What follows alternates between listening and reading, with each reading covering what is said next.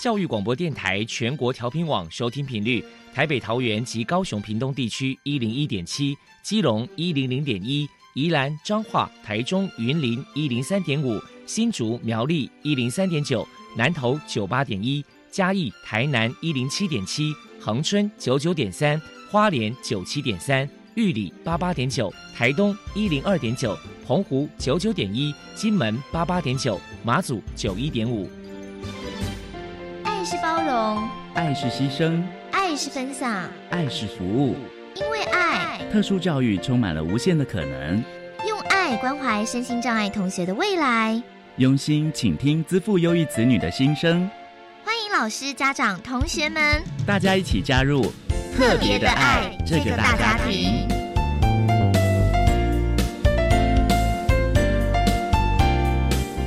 本节目由教育部学生事务及特殊教育司指导，国立教育广播电台监制，欢迎收听。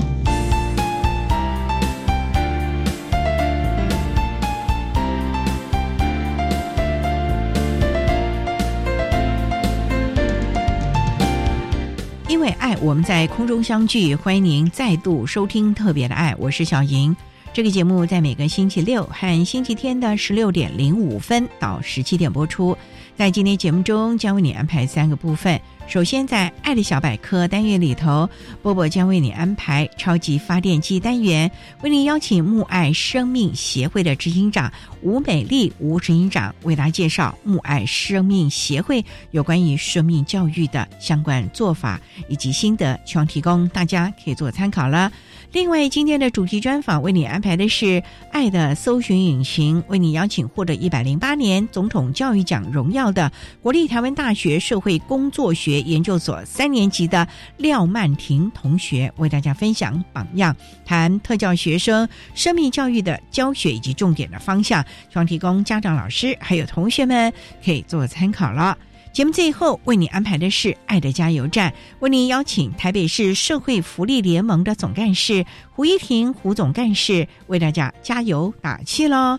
好，那么开始为您进行今天特别的爱的第一部分，由波波为大家安排超级发电机单元。超级发电机，亲爱的家长朋友，您知道有哪些地方可以整合孩子该享有的权利与资源吗？不论你在哪里，快到发电机的保护网里。特殊教育网网相连，紧紧照顾你，一同关心身心障碍孩子的成长。Hello，大家好，我是 Bobo。今天的超级发电机，我们特别邀请到木爱生命协会的执行长吴美丽女士来跟大家谈一谈生命教育的议题。首先，我们先请吴执行长来谈一谈木爱生命协会的服务项目包含了哪一些。我们的服务有别于其他社福组织哦，就是我们并不是配合官方的一个资源的分配，就是比如说官方的福利资源有儿少、有妇女这一类这样的分类，我们是以一个全人的观点来看，因为孩子在年幼的时候，他的问题如果没有得到解决，他可能延续到成年人。成年人之后，他可能比较容易变成一个忧郁，或者是如果他发展没有很好，甚至他有可能成为智商危机个案。相对的，这个孩子在成长发展的过程里面，他的身边的成年人，他们的一个呃生命态度也好，或者面对生活的方式，也都会影响孩子。再来就是有一个观点，就是每一个孩子其实也都会长大成为成年人，他们会用他们自己生命发展的模式去教养他们的子女。所以，就是我们用三级预防的方式，不是用对象去做区分，而是想要从关怀生命、尊重生命、发展生命这样一个三个向度上面去发展我们的服务。比如说，在救援生命的部分呢，因为呢，很多的危机个案，他们有时候是会需要一些。呃，资源跟支持，有时候他们并不知道政府的资源在哪里，那所以我们就成立了一条心理危机救济专线，是免付费的，零八零零二二二九一一。我们让呢那个心灵受苦的人，或是正处在一个危机的状态下的人，他可以运用我们这个免付费的专线电话，他可以寻求一些协助。那除了这个之外，我们也在我们的网站上面架构起一个自杀救援、自杀通报以及急难救助通报的一个网址哦。这个网址在过去十几年来也很被充分的运用，甚至就是不是只有高雄地区，包括有其他的县市，有些民众使用过。那如果他自己觉得情绪低落，他可以透过这个网站来寻求资源，我们会很快去提供协助。那如果是他所认识的邻里啊，或者是亲友。那我们也会在确认所有的资讯跟资料之后去提供服务。除此之外，我们也接受一些，比如说像一些社福组织啦，或者是政府部门，或者是像有一些个别的个人，他们为他们的亲友用转介的方式寻求我们去提供协助。那我们就会直接去针对一些自杀危机做出相关的一些介入跟处遇。除了自杀危机之外，包括自杀未遂的一个家庭的介入跟辅导。包括自杀遗嘱的服务，那这个也是我们这十几年来一直很致力在，希望能够在比较积极面去提供服务的部分。除了这个救援生命之外呢，有一个关怀生命，就是我刚刚讲的这个三级预防的部分哈，就是问题到那么严重之前，他一定有经历过一个历程。那这个历程呢，跟个体在发展的过程里面的不顺利有关系。所以我们有包括针对弱势家庭的孩子，他们的资源比较不足，我们提供关怀辅导、课后照顾、课业辅导、生命教育的营队等等这些，在从儿童一直到成年期之前的青少年阶段生涯发展、生涯辅导。以及就是像目前呢，在我们的社会里面情况比较严重的，像好比说，呃，药酒瘾的孩子们，或者是在校园里面有心理危机的孩子们，那这些呢，我们也都是会持续的去提供各种不同，包括整合了这样像所谓的家庭教育、社会工作以及智商辅导的这三个一个策略的方式去提供协助。那除此之外，就是有。针对长者，因为长者其实在历来哦，国内国外的一个自杀统计里面都是人数最多的。针对长者有包括家庭的关怀访视、电话问安，还有个别接受他们提出申请的一个谈心咨询。另外呢，我们也提供一些像健康促进相关的课程，让社区里面的长辈他们可以就近能够提供他们延缓老化的一些课程或者是服务上面的满足。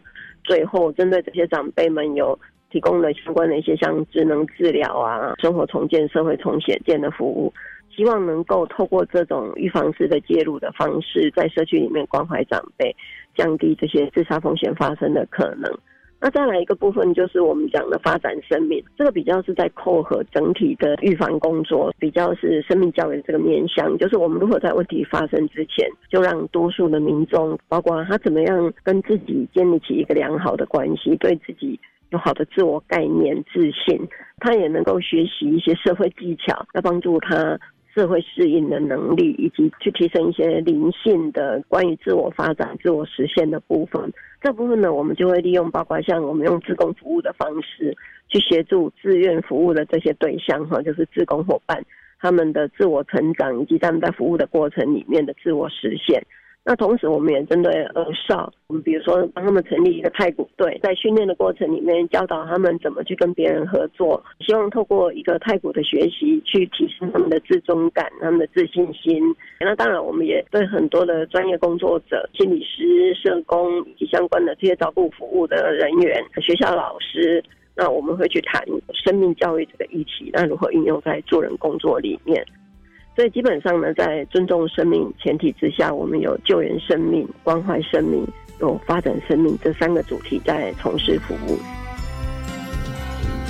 为了推广生命教育，默爱生命协会曾经举办过哪一些活动与人们交流呢？我们请吴执行长来分享一下关于生命教育的部分。比如说，我们针对成年期的社会大众。其实我们在成长的过程里面都不曾学习生命这个议题啊，那很多就会反映在包括就是人际关系、生涯发展，或者是婚姻与家庭这些困扰。那我们就会去推出一些像每年我们都有推一些相关的像婚姻与家庭的讲座，或者是巡回宣导。那我们同时也到各个社区关怀据点啊，或或者接受学校的邀请，演讲这些相关的生命教育的内容。除此之外，就是对于儿童青少年的一个生命教育课程的规划，还有长者的志愿服务、青少年的志愿服务，我们把它融入生命教育的主题。除此之外，当然在我们的网站上面，我们有一个生命教育网页哦，也提供各种不同的一个资讯给社会大众使用。接下来请教一下吴执行长，针对生命教育，木爱生命协会在新的一年有哪一些计划？其实，生命教育是一个必须要长期耕耘的工作，所以呢，常年我们的规划都会依据着前面的这些原则在做。新的一年呢，最快最快会推出的就是生命的幸福进行曲的系列演讲活动，从二月份一直呃办理到十月底，那每个月呢会有两个周末的时间办理。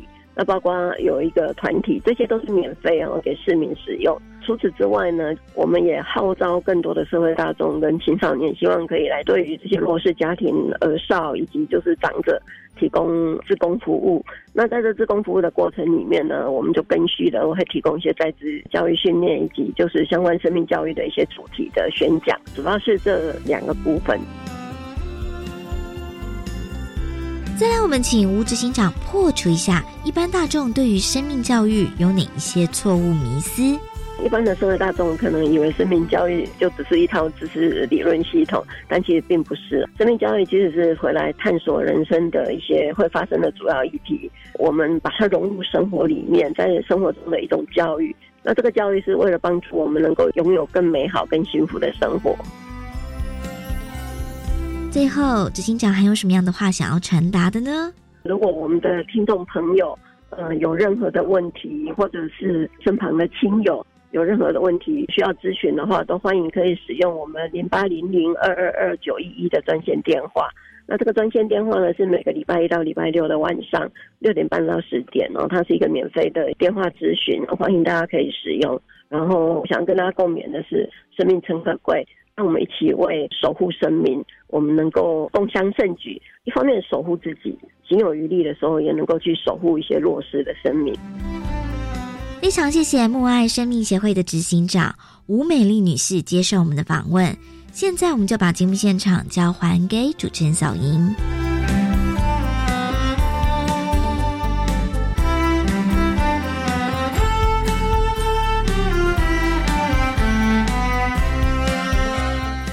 谢谢木爱生命协会的吴美丽执行长以及波波为大家介绍了木爱生命协会有关于生命教育的相关做法以及心得，希望提供大家可以做参考了。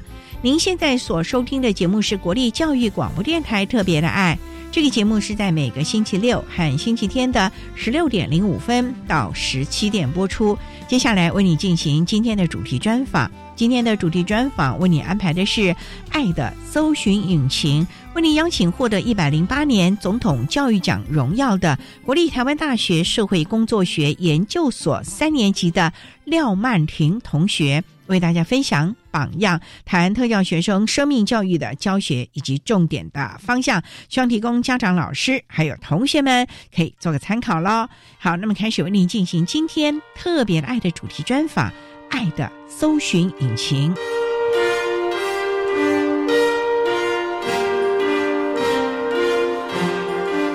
爱的搜寻引擎。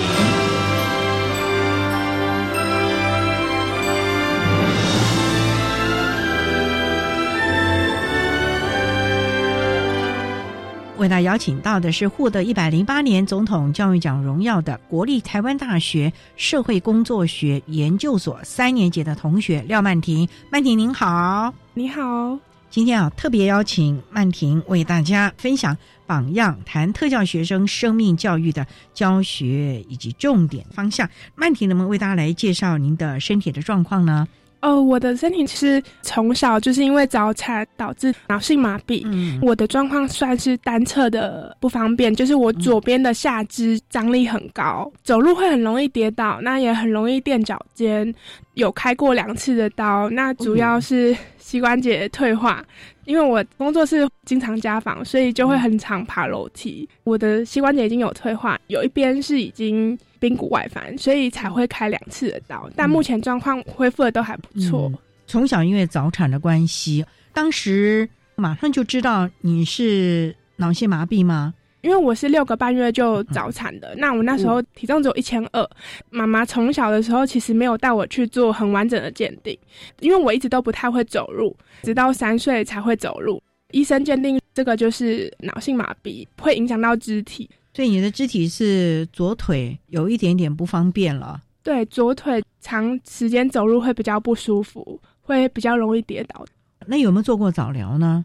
小时候是有做过早疗，到幼稚园之前都有在做早疗。做哪一些？拉筋还是什么？小时候妈妈说我常常去做早疗，会一直哭啊，然后哭的啊，当然会哭啊。然后要穿那种像是下肢的铁鞋，就是矫正鞋这种，穿了之后再拉筋，或者是走路的时候就要拉筋，所以其实是很痛的。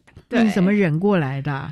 妈妈是说，每次我在复健都在哭啦，然后因为会带哥哥跟我一起去复健。哥哥为什么要跟着你去呢？因为我爸爸妈妈是做小吃店，那因为妈妈如果带我去复健，变成是爸爸没办法要顾我哥哥，然后妈妈所以他就一个人带两个人一起去。哥哥在旁边有帮你忙吗？帮你喊加油吗？还是所以说妹妹不要哭啦？有哥哥，其实我那时候印象有蛮深刻，因为我每次都在哭，哥哥就会在旁边安慰我。然后我记得我每次复健完之后，哥哥就说：“没关系啊，我们回去再看卡通。”哥哥其实是一个很暖的人。哥哥比你大几岁？哥哥比我大一岁，才一岁哦。对，然后我们差两年，因为是年头跟年尾哦。所以一个暖男哥哥，现在还是很暖男吗？现在还是很暖男，暖男。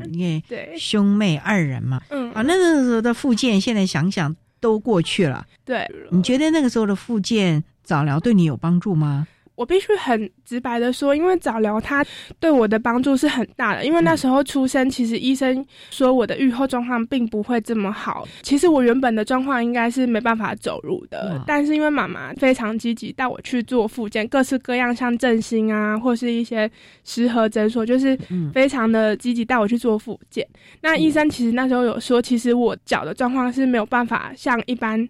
这样子可以走路走得很顺，这样，所以早疗它对我来讲成效应该算蛮好的。在那时候很痛苦，每次都哭。对，嗯，妈妈也花了很多的时间。妈妈花蛮多时间的。不过呢，看到了成果，妈妈也都觉得值得了哦。对。好，我们稍待啊，再请获得一百零八年总统教育奖荣耀的国立台湾大学社会工作学研究所三年级的廖曼婷同学，再为大家分享榜样，台湾特教学生生命教育的教学以及重点的方向。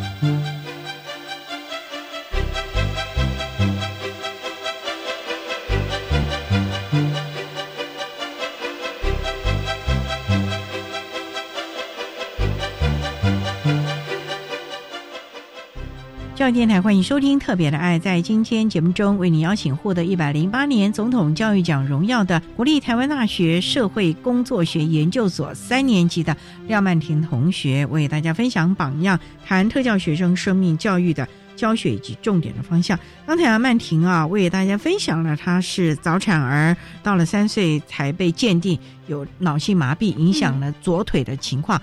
可是我们刚才音乐中啊，这个曼婷说，我想要跟大家分享我出生的机缘，还有曾经要被出养。赶快请曼婷分享你当年的这个情形啊。你怎么会知道呢？爸爸妈妈没有很想让我知道这件事情，是到我国中的时候，阿公带我出去，才跟大家说：“哎，原来我是要被出养的。”然后我才问了妈妈这一切。我是一九九零出生的，那台湾其实那时候还没有健保。我那时候出生的状况，我才六个半月，体重才一千两百公克。会那么早就出生？是妈妈身体不好吗？因为九九身体有状况，被诊断是脑膜炎，所以。爸爸妈妈他们从南部上来打拼，那因为九九他临时有状况，所以妈妈连夜坐计程车赶下去高雄看九九。那个时候也要坐四五个钟头，又怀孕呢。对，是凌晨包车，然后当天来回。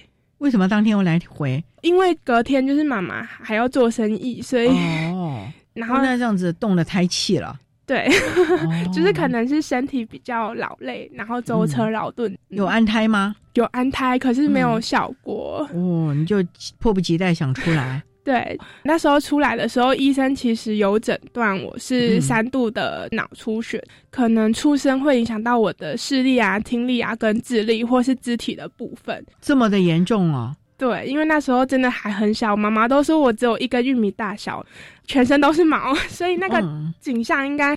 很难养活的感觉，对，因为爸爸妈妈他们是从南部上来台北打拼的，而且那时候又没有健保的关系，是因为医院社工的帮忙，跟我妈提说这个孩子有没有决定要送出养，因为家里状况不是很好，再加上医院社工觉得美国特教的孩子的教养方面比较 OK，所以他们就建议说妈妈可以把我送去美国出养，再加上爷爷那时候就说云林有个姑婆说这种孩子。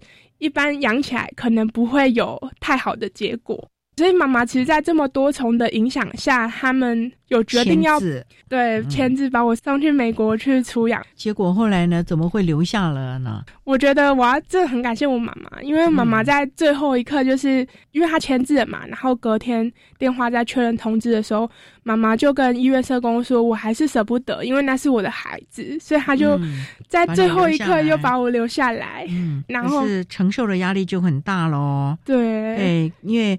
就像你讲了，没有健保嘛，那这个光的医疗做早疗，那爸爸支持吗？爸爸是支持的，是爷爷比较担心，因为以前的医疗不是很好，那加上那时候保温箱也是一起一万多、一万五、一万五，所以那时候一万五应该是开销蛮大的，所以其实爸爸妈妈他们都觉得说，不管如何一定要把我救活，然后我也很感谢他们。对，可是呢，我们也看到了曼婷哈，虽然在讲这段事情啊，可是还是蛮。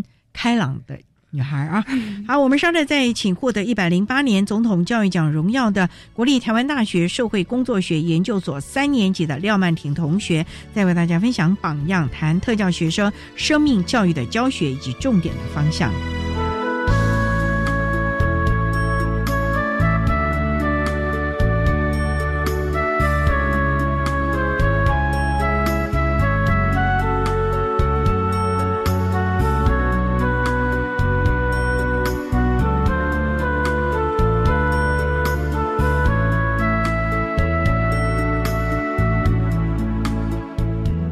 位听众，大家好，我是法服基金会的李炳宏律师。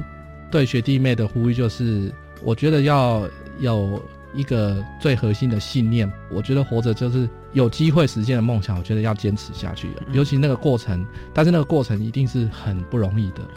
我相信在这个坚持的过程中，一定有开心，也有难过的时候。可是只要能够撑过去，也许在某一天机会就会来到。那我觉得，我想要对。一般人，我想要表达就是，其实我们视障者绝对是可以为这个社会奉献的一份子。就是只要你们愿意给我们机会，我们会知道机会得来不易，我们会非常珍惜那个机会。我们也会为了证明自己不是只能够被人照顾的一群族群，我们会就我们有限的能力，然后去做出我们应该有的表现。我相信，只要给我们机会，然后我们做得好的话，也许我们。有一天就不会只是社会上的弱势者，而我们也可以为这个社会去做奉献。谢谢。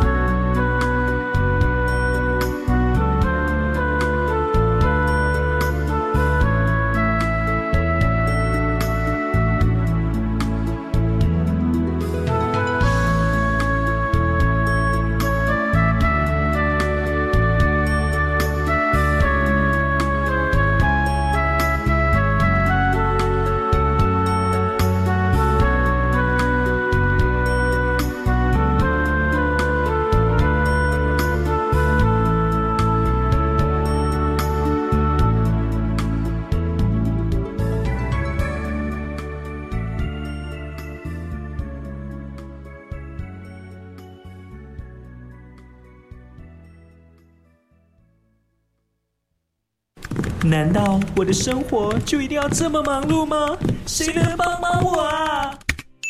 嘿嘿，让高校特派员新闻云云、子涵、陈军带你回到高中的美好时光。欢迎来到今天不补习，南北高校生多彩多姿的社团活动以及精彩的课后生活，都由我们一手包办。每周二晚上十一点三十二分到十二点钟准时收听。今天不补习，青春向前行。第三届“我的未来我做主”反毒微电影竞赛征件报名开始喽！即日起到四月二十二号下午三点钟为止，不管你是大专生、高中职生或是国中小学生，以反毒为主题拍摄七分钟以内短片就能参加比赛哦！奖金最高二十万，你还在等什么？详情请上“我的未来我做主”官方网站及脸书粉丝专业。以上广告，教育部提供。听说监察委员跟考试委员候选人推自荐开始了，他们是做什么的？监察委员是政府的监督者、人权的保障者，考试委员负责为国家培育前瞻人才，健全文官体制。即日起至三月十日止，邀请各界共同推荐，也欢迎自我推荐哦。相关资讯都在总统府官网公告，也可以拨打专线。监察委员请拨零二二三二零六一三四，考试委员请拨零二二三二零六一四一。管那么的水，落嘎西木啊！大家好，我们是欧开合唱团。您现在收听的是教育电台。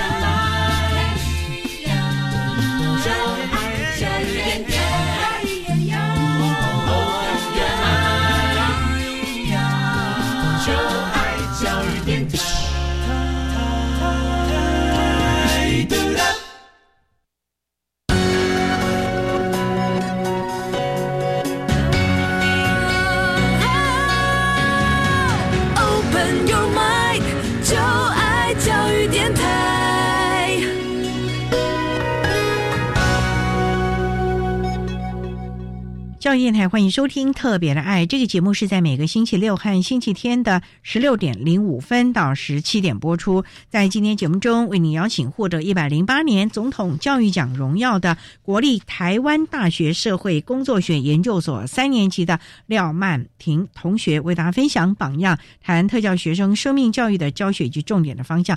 刚才啊，曼婷为大家分享了当年呢早产六个半月就出来了。被医生诊断了，可能会影响了视力、智力、听力等等。本来要出养，可是妈妈舍不得，咬紧牙根把你留下来了。妈妈怎么会知道带你去做早疗嘞？那时候是医生建议说，像这种孩子啊，还是要透过早疗才会有比较好的成效，因为早疗就是小朋友是一个黄金期嘛。那时候确实我走路也没办法走，医生。转介门诊说，你一定要带孩子赶快去复健，他才有办法走路。所以那时候其实也不是一开始就能走路，是透过矫正鞋啊、拉筋啊，就是除了诊所的复健以外，回家还要继续拉筋。妈妈是说都要把我脚跪去墙壁，就是其实我。一直以来都需要做拉筋这个动作，但是筋还是很紧。对，现在还是有做，只是现在会比较偷懒一点。哦，不行，不能偷懒哦，这是你们一辈子要做的事情。是，其实一般正常人呢，没有常常拉筋，筋也老了，对身体也是不好。人家说筋有多软，你的身体就有多好，千万要记得啊。刚才呢。分享了那个时候做早疗，哥哥也陪着你，然后在旁边是个小暖男，现在是大暖男陪着你。不过呢，这一路行来，早疗一直做到几岁啊？早疗做到幼稚园那时候而已。我中途已经很久都没有自己去医院做复健，一直到我国中开始觉得会不舒服的时候，我才又开始去医院做复健。你的意思说，你幼稚园、国小六年你都没有去做？没有去诊所做，都是自己在家里做。为什么懒得去？一方面是小孩有上下课嘛，那上下课就会觉得很累。然后妈妈那时候又要开小吃店，其实爸爸妈妈他们并没有多余的时间可以带我去。但是在家里也没有很轻松，就是也不能说都不做，因为不做的话脚会很不舒服。所以其实在家里妈妈跟爸爸还是都有盯着我做复健。哦，但是就要靠自己啦。后来是怎么发觉不舒服？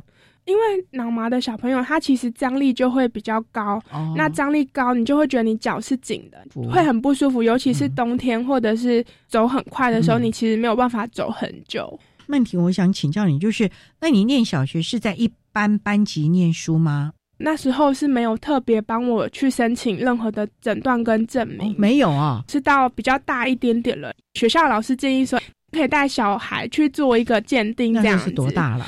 我记得也是国中的时候，哦国因为中啊对，嗯但是我的病历一直都在，所以都有持续回诊。只是说妈妈当初会觉得说，好像我这样的教育方式可以跟一般孩子一样，所以就没有特别带我去做一个诊断，或者是嗯、呃拿一个证明字。那你自己觉得在小学的时候跟大家融合，没有什么不方便吗？或者是没有被特别的待遇吗？我觉得小学的话，最特别的待遇应该是体育课吧。体育课就很明显看出差异啊！以前不是都要男生跑一千六啊，女生跑八百啊？哦，真的吗？我怎么没跑过？这时候你就会发现说，哎，你自己好像跟别人差异蛮大的，就是老师就可以叫你不要跑了，是不是？没有，老师还是说我一定要跑。啊 因为那时候我其实从小到大一直都是胖胖的，可能也是因为脚不好，不喜欢运动动。对，所以一直都胖胖，所以老师就觉得你也没有特别的证明，也没有特别的诊断说你好像有哪里不舒服，你可能就是要跟一般同学一样，所以我就是会这样跑，只是说我跑比较慢啊，就边跑边走，所以其实体育课会觉得有特别的差异。然后我觉得小学的时候还好，是因为我的课业一直都保持在蛮前段的，嗯。所以同学相处上其实是没有什么特别的问题，是直到五六年级同学开始迈入青春期，就有一些同学就比较调皮啊，会开玩笑啊，可能学你走路啊。那心情会不会受到影响？我觉得会诶、五六年级到国中那时候应该是。心情是比较低落的时候，嗯因为你会觉得怎么以前都不会的事情，怎么现在开始就会了？而且你那时候才会发现，原来我跟大家不一样。我那时候才发觉。对，那时候嗯才觉得好像就是真的有一点不一样。然后，那你后来怎么调试这样的心情？那时候还很小哎、我觉得五六年级那时候，我就是只能回去跟妈妈说，同学会有嘲笑我这样，因为他们其实也不太会特别做其他的不好的一些行为。一直到国中，国中的同学就是比较不爱念书啊，然后有的会霸凌啊，或者是可能有一些言语或肢体上的霸凌这样子。然后偏偏你功课又不错，对，那时候功课不错，但是你会觉得好像只有功课好，或者是考上国立的学校，才可以远离这些顽皮或是不爱念书的同学，你才可以跟他们做不一样的事。嗯，所以也因此激励着你好好念书。对，其实那时候我觉得念书真的是我一个动力的来源，因为那时候其实老师也很鼓励，如果说你可以好好的念书，或许对你来讲以后会比较有帮助。其实那时候国中就比较知道自己的身体状况是脚比较没有那么好，那我真的可以跟一般同学一样做一样的事吗？那时候国中有一些问号啦。其实我算是在这个方面也算辅导了你蛮多的喽。对我算是蛮早熟的孩子。国中其实是过蛮多霸凌的事件啦，因为国中的孩子就是比较屁孩，嗯 就是比较顽皮，他们可能会呃模仿，他们只是一个手段，但是不是一个目的，借有这个手段，然后让大家觉得说哦我好厉害，所以那时候其实国中会比较辛苦一点，那老师也很鼓励，你可以朝你自己的兴趣走，你真的能读越多的书越好，所以老师那时候其实对我很照顾，我一直都没有被分去。特别的班级，或者是参加特别的辅导，到国中以前都是走一般管道入学，一直到了国中后期了，国中升高中的时候，对，才让你接受了鉴定。对对对，嗯。其实会去鉴定的原因，就是因为霸凌事件蛮多的，然后我好几次就是去医院，医生就说：“哎，你这样子好像也是需要有一个证明。你的同学在欺负你。”对，嗯，这也是另外一种的方式了啊。嗯，可是我们还是看到了曼婷的坚强了啊。嗯好，我们稍待再请获得一百零八年总统教育奖荣耀的国立台湾大学社会工作学研究所三年级的廖曼婷同学，为大家分享榜样，谈特教学生生命教育的教学及重点的方向。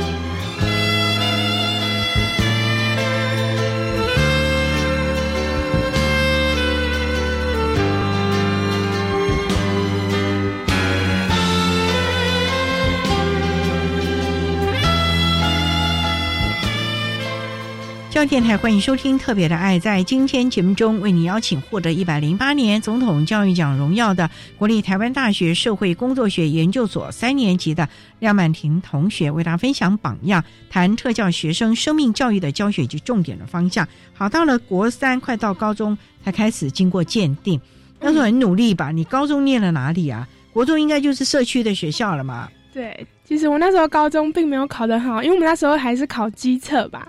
那时候我其实想念高职，但是妈妈觉得念高中比较好。哦。然后那时候我只有考上国立基隆高级商工，就是职校的综合高中。那我之所以会选重高，就是因为我还没办法决定我到底要读高中比较好还是高职。可是很远呢，离你家哎。对，离我家蛮远的。那你每天怎么通学啊？学校很好，都有校车。因为我哥哥也刚好读基隆，那我们两个一早一起搭校车去学校。哥哥也念这个学校吗？没有，哥哥念基中，我念基商，但是搭校车的地方没有很远，所以哥哥也陪着你。对，哥哥也陪着我。对，念了基隆，有没有再有同学不懂事呢？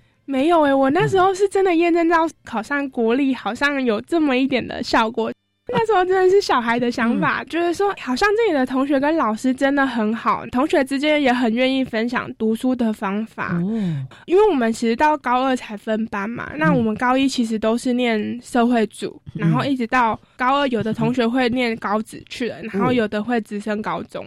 会选择念高中是因为辅导老师他有跟我介绍社工系，我那时候也是觉得社工系好像我想要读的初衷，因为我从小被绑住那么多。那时候才想说，不然来拼拼看社工系好了。社工系不好 K 哎，跟大家介绍，我不是很会念书的孩子，但是我是一个很认真的孩子，自己花很多时间在念书。然后我觉得。学校老师也很愿意特别找时间，基隆基隆三公的老师，商工老师，对他们很愿意另外再挪出时间，比如说下课时间或午休时间，都会帮我解题。其实高三那一年我算是很拼的那一年，然后老师也很愿意跟我讲各科的重点跟秘诀，所以我那一年很努力的念书。其实我在学校成绩也保持的还不错，所以考上了台大。哇，台大的社会。我一开始其实没有考上台大社工系，因为我是考跨考，所以我数学、数甲、数乙都有考。然后我那时候跨考，我是考上台大大气科学系，是理组的。但我高中其实念社会组，所以我就又转系转来社工系。还可以这样子的哦。对，台大的学术蛮自由的，也可以很适性发展，说你要转什么系就转什么系。但成绩要足够。基隆商工的骄傲了。没有，我觉得老师真的很用心。在高中的这个阶段，你看到了老师对你的栽培辅导，学校提供的各项资源。对，我觉得老师不会放弃学生，不会因为你是特殊的孩子，或者是你跟别人或许有这么一点不一样，但是他们会很愿意知道你的需要，而且会很知道你的擅长跟你的优势在哪里，所以他们很愿意花更多的时间。像我的部分，我的是数学理化比较弱，然后老师就会请数理专科的老师，可能利用午休的时间啊，或者是课后的时间帮我做辅导。像这种辅导，是因为你是特教生，对，所以才做的辅导。哦，对，那时候学校有帮我申请特教的辅导，也是你自己愿意学吧？对我自己有提出来，我想要多增加我的数学理化。IEP 你有自己去参加吗？有，每年的 IEP 都有参加，都自己参加。哦，爸爸也有去啦，然后班导师也都有去，教务主任那些也都有去，都会仔细考虑你需要什么样的协助。对，那时候老师都会特别问说：“你这学期有没有特别的想要做什么样的协助？”你怎么会知道啊？哦，老师有特别说，你的数学成绩好像还不够哦，你要不要加强这个方面？没有没有没有，就是我自己提出来的，因为我本身就是语文能力比较好，英文啊、国文这些就比较好一点。因为我的导师又是英文老师，所以基本上没有这样的需要，就是数理会比较弱，我觉得啦。不过呢，考上了大气，然后又转学社工，是绕了一个弯弯。那当初直接考社工就好了吗？转系吗？嗯，因为台大的名额其实是有限的，然后那时候也是看成绩去分发的。就是你是参加大专甄试还是只考？还是他是算升障学生的大专甄试，社工系就只有一个名额，然后大气系也只有一个名额。那时候不是每个系都有开，所以就先上了大气。后来发觉这个戏好像跟我的性向不是很合吧？因为我那时候是选校优先大气，其实我有填进去，因为我觉得应该。考不上吧，所以就想说，嗯，那就是也填填看好了。对，就没想到让你念了大气。对，就是透过转系，因为其实台大的转系成绩还是要维持在前前几名哦。对对，有拿过书卷奖吗？呃，有有拿过书卷奖。不得了哎！对，哇，所以从这点我们就知道。曼婷其实是一个对自己要求非常严格，也知道自己要什么的一个孩子啊，所以大家也才会把各项的资源提供给你了。嗯，自助人助嘛，对不对啊？好，我们稍待再请获得一百零八年总统教育奖荣耀的国立台湾大学社会工作学研究所三年级的廖曼婷同学，再为大家分享榜样，台湾特教学生生命教育的教学及重点的方向。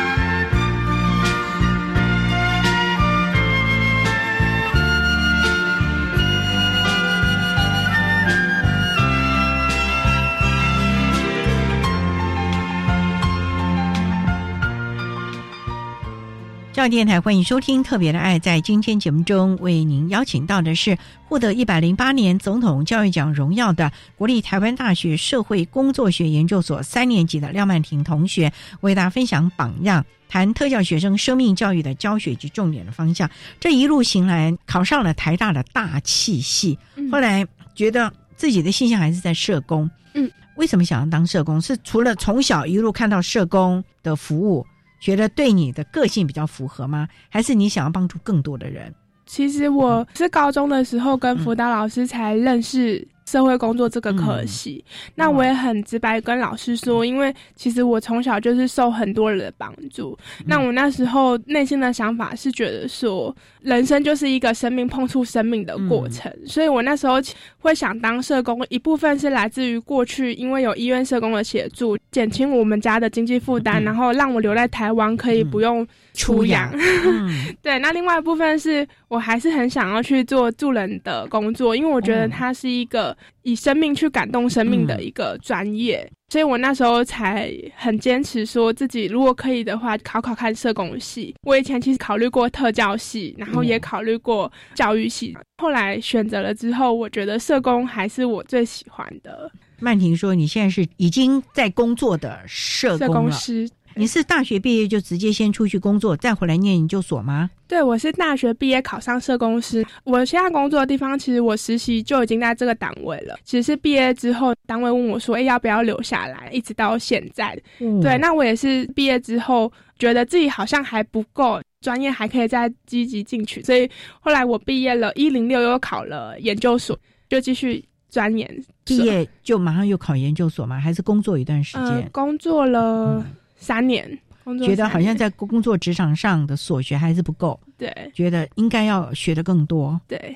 可是社公司也蛮难考的呢，而且说实在的，社工的服务也是很繁杂的呢。你们天天跑哎，嗯。社工其实是一个蛮辛苦的工作，蛮辛苦的工作。可能去看的景象也不是这么如意的家庭，其实他们在过程中会遭遇到很多困难。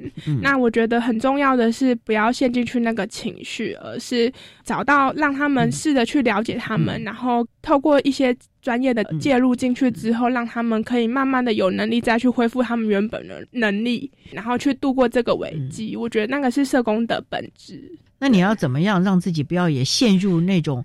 悲惨的、悲戚的情境呢？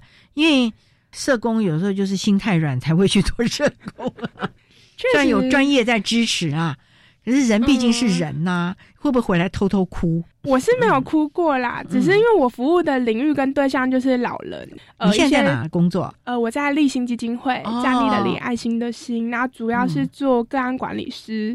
我以前是做居服督导，其实会看蛮多家庭的。怎么样不陷入情绪？我觉得有时候还是会，但是就是要试着让自己跳出来。嗯，哎，你知道自己陷入情绪，那是不是觉得自己调试好之后就赶快跳出来？那你们觉得像你的障碍在工作上反而是一个助力呢，还是阻力？因为社公司要到处爬爬灶啊，你要去访个案呢，那你的脚方便吗？而且我知道你们立新在贵阳街，那其实是一个老旧建筑，没有电梯耶。现在的工作对我而言，确实爬楼梯会是比较辛苦的事情，因为毕竟我也是开两次手术嘛。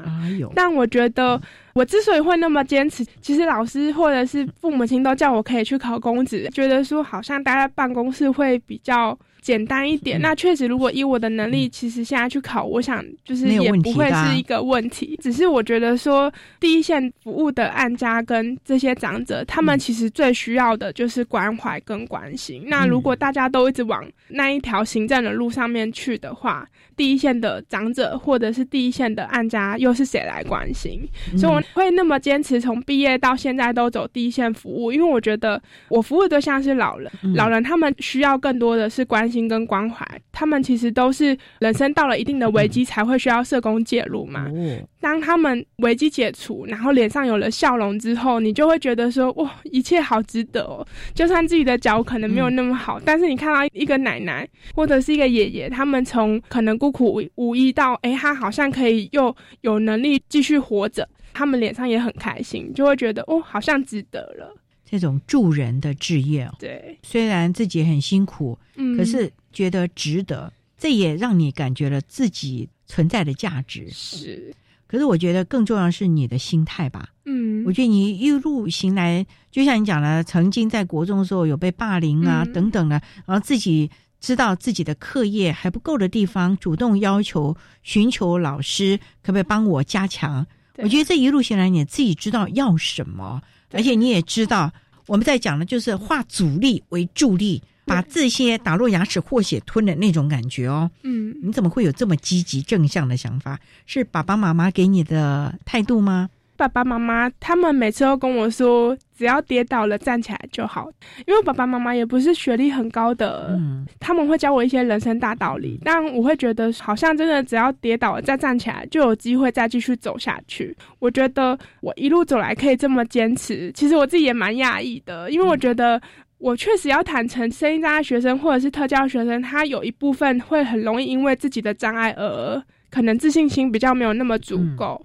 但我觉得要跟自己说，哎，自己好像有能力可以去做到，那只是多试几遍，或者是多花点时间，你还是可以跟一般的同学一样是可以做到的。我觉得就是不要替自己设限吧，因为有些同学可能会觉得说，哎，我好像没办法做到，或者是说我好像因为这样所以就不用做了。我觉得那个心态是很重要的，最重要就是不要给自己设限，嗯，永远看到光明的。正向的那个部分，让自己发光发亮，帮助自己也帮助别人。我想这也是曼婷愿意守着社工这条路的一个最重要的概念了啊！嗯获得了一百零八年的总统样讲，你有些什么样的感想？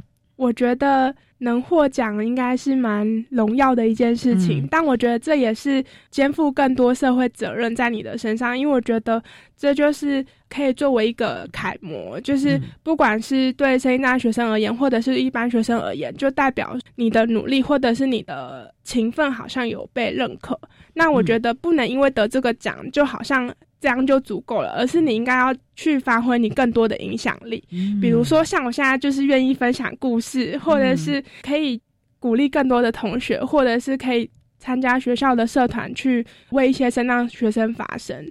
那我其实目前也有在做学校的一些社团的倡议，或者是特教委员会的委员。我会希望自己的存在是可以替这个社会发挥社会影响力的，非常棒的观念。我们也期望更多的特教的孩子们也有像曼婷这样的心念了啊！好，那我们今天也非常的谢谢获得一百零八年总统教育奖荣耀的国立台湾大学社会工作学研究所三年级的廖曼婷同学为大家分享的榜样，谈特教学生生命教育的教学及重点的方向。非常谢谢你，曼婷，谢谢。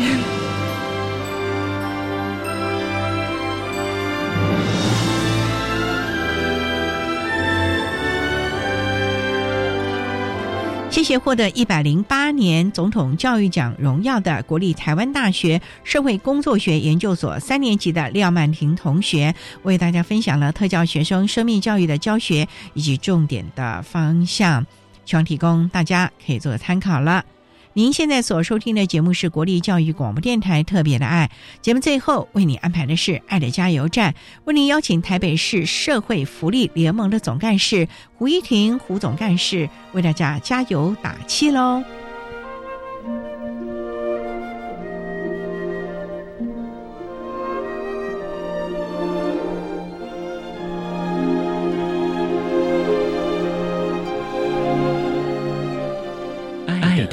加油站。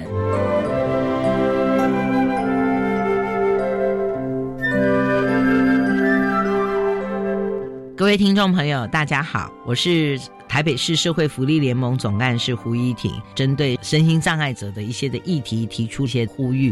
我简单的说，我希望老师能够用完整的方式来看待我们特殊需要的孩子。教育体系应该也是提供完整的教育资源，医疗体系也是做一个呼吁。人不是只有把病治好才叫做好。怎么让他能够回归社区，跟社区里的资源去做连结，让他的生活变好，那才是医疗的好。对于身心障碍者要结婚，我在这里也呼吁我们的政府能够多提供一些支持给他们，让他们当一个快乐的爸爸、快乐的妈妈。谢谢大家。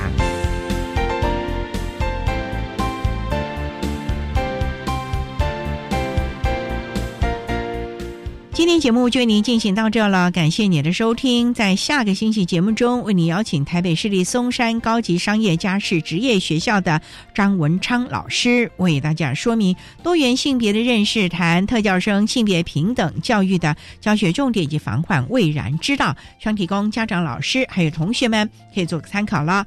感谢你的收听，也欢迎您在下个星期六十六点零五分再度收听特别的爱。我们下周见了，拜拜。